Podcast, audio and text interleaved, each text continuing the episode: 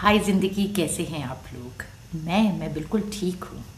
फिर हाजिर हूँ एक कप गर्मा गर्म चाय की प्याली के साथ।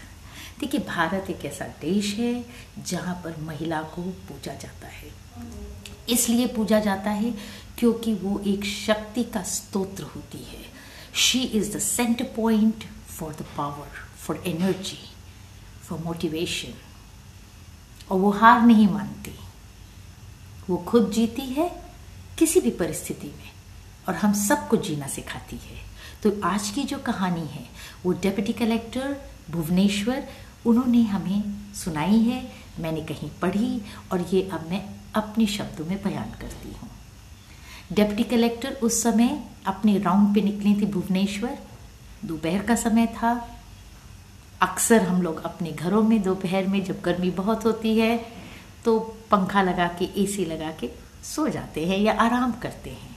इस तपती धूप में वो भुवनेश्वर का राउंड लगा रही थी।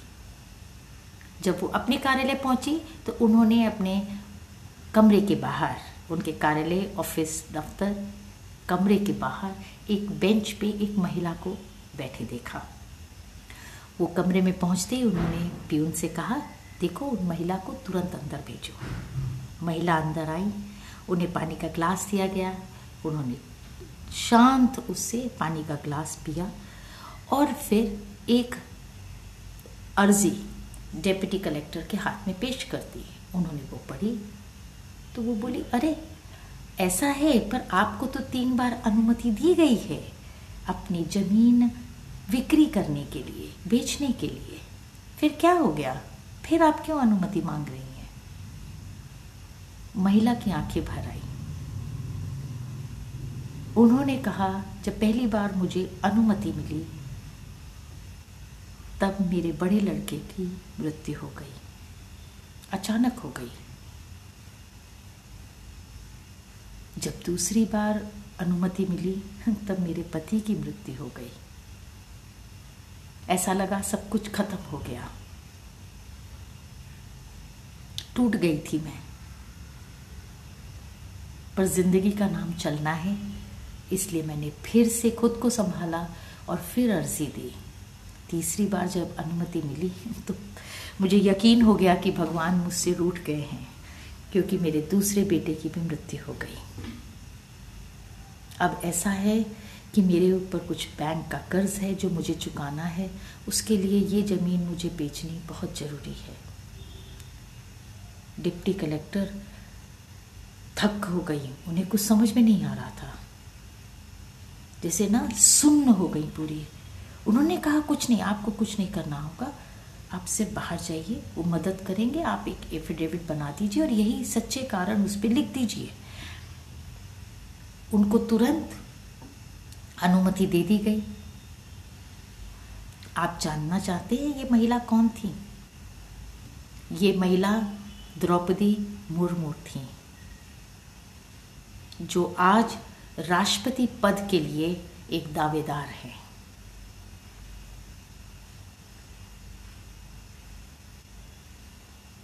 सबसे बड़ी बात यह है कि इन्होंने, द्रौपदी जी ने कहीं भी ये ज़ाहिर ही होने नहीं दिया कि वो कौन है।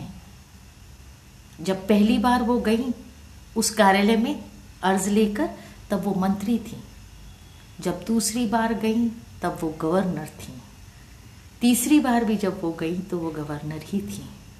पर उन्होंने अपना पावर अपना नेम कहीं भी बीच में आने नहीं दिया। इसलिए हमें बहुत फक्र है, हमें बहुत नाज है।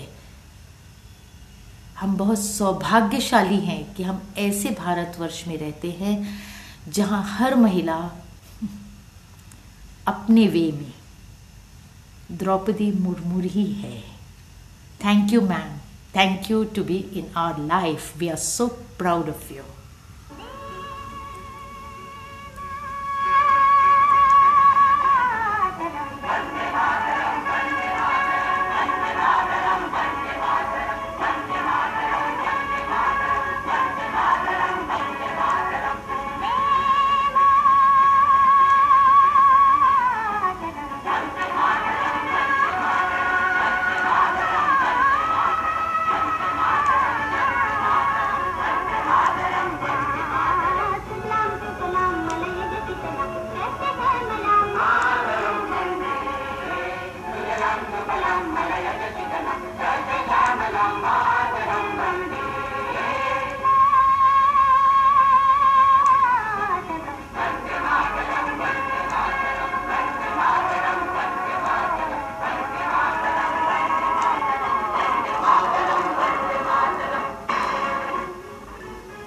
इसलिए मैं क्या कहती हूँ?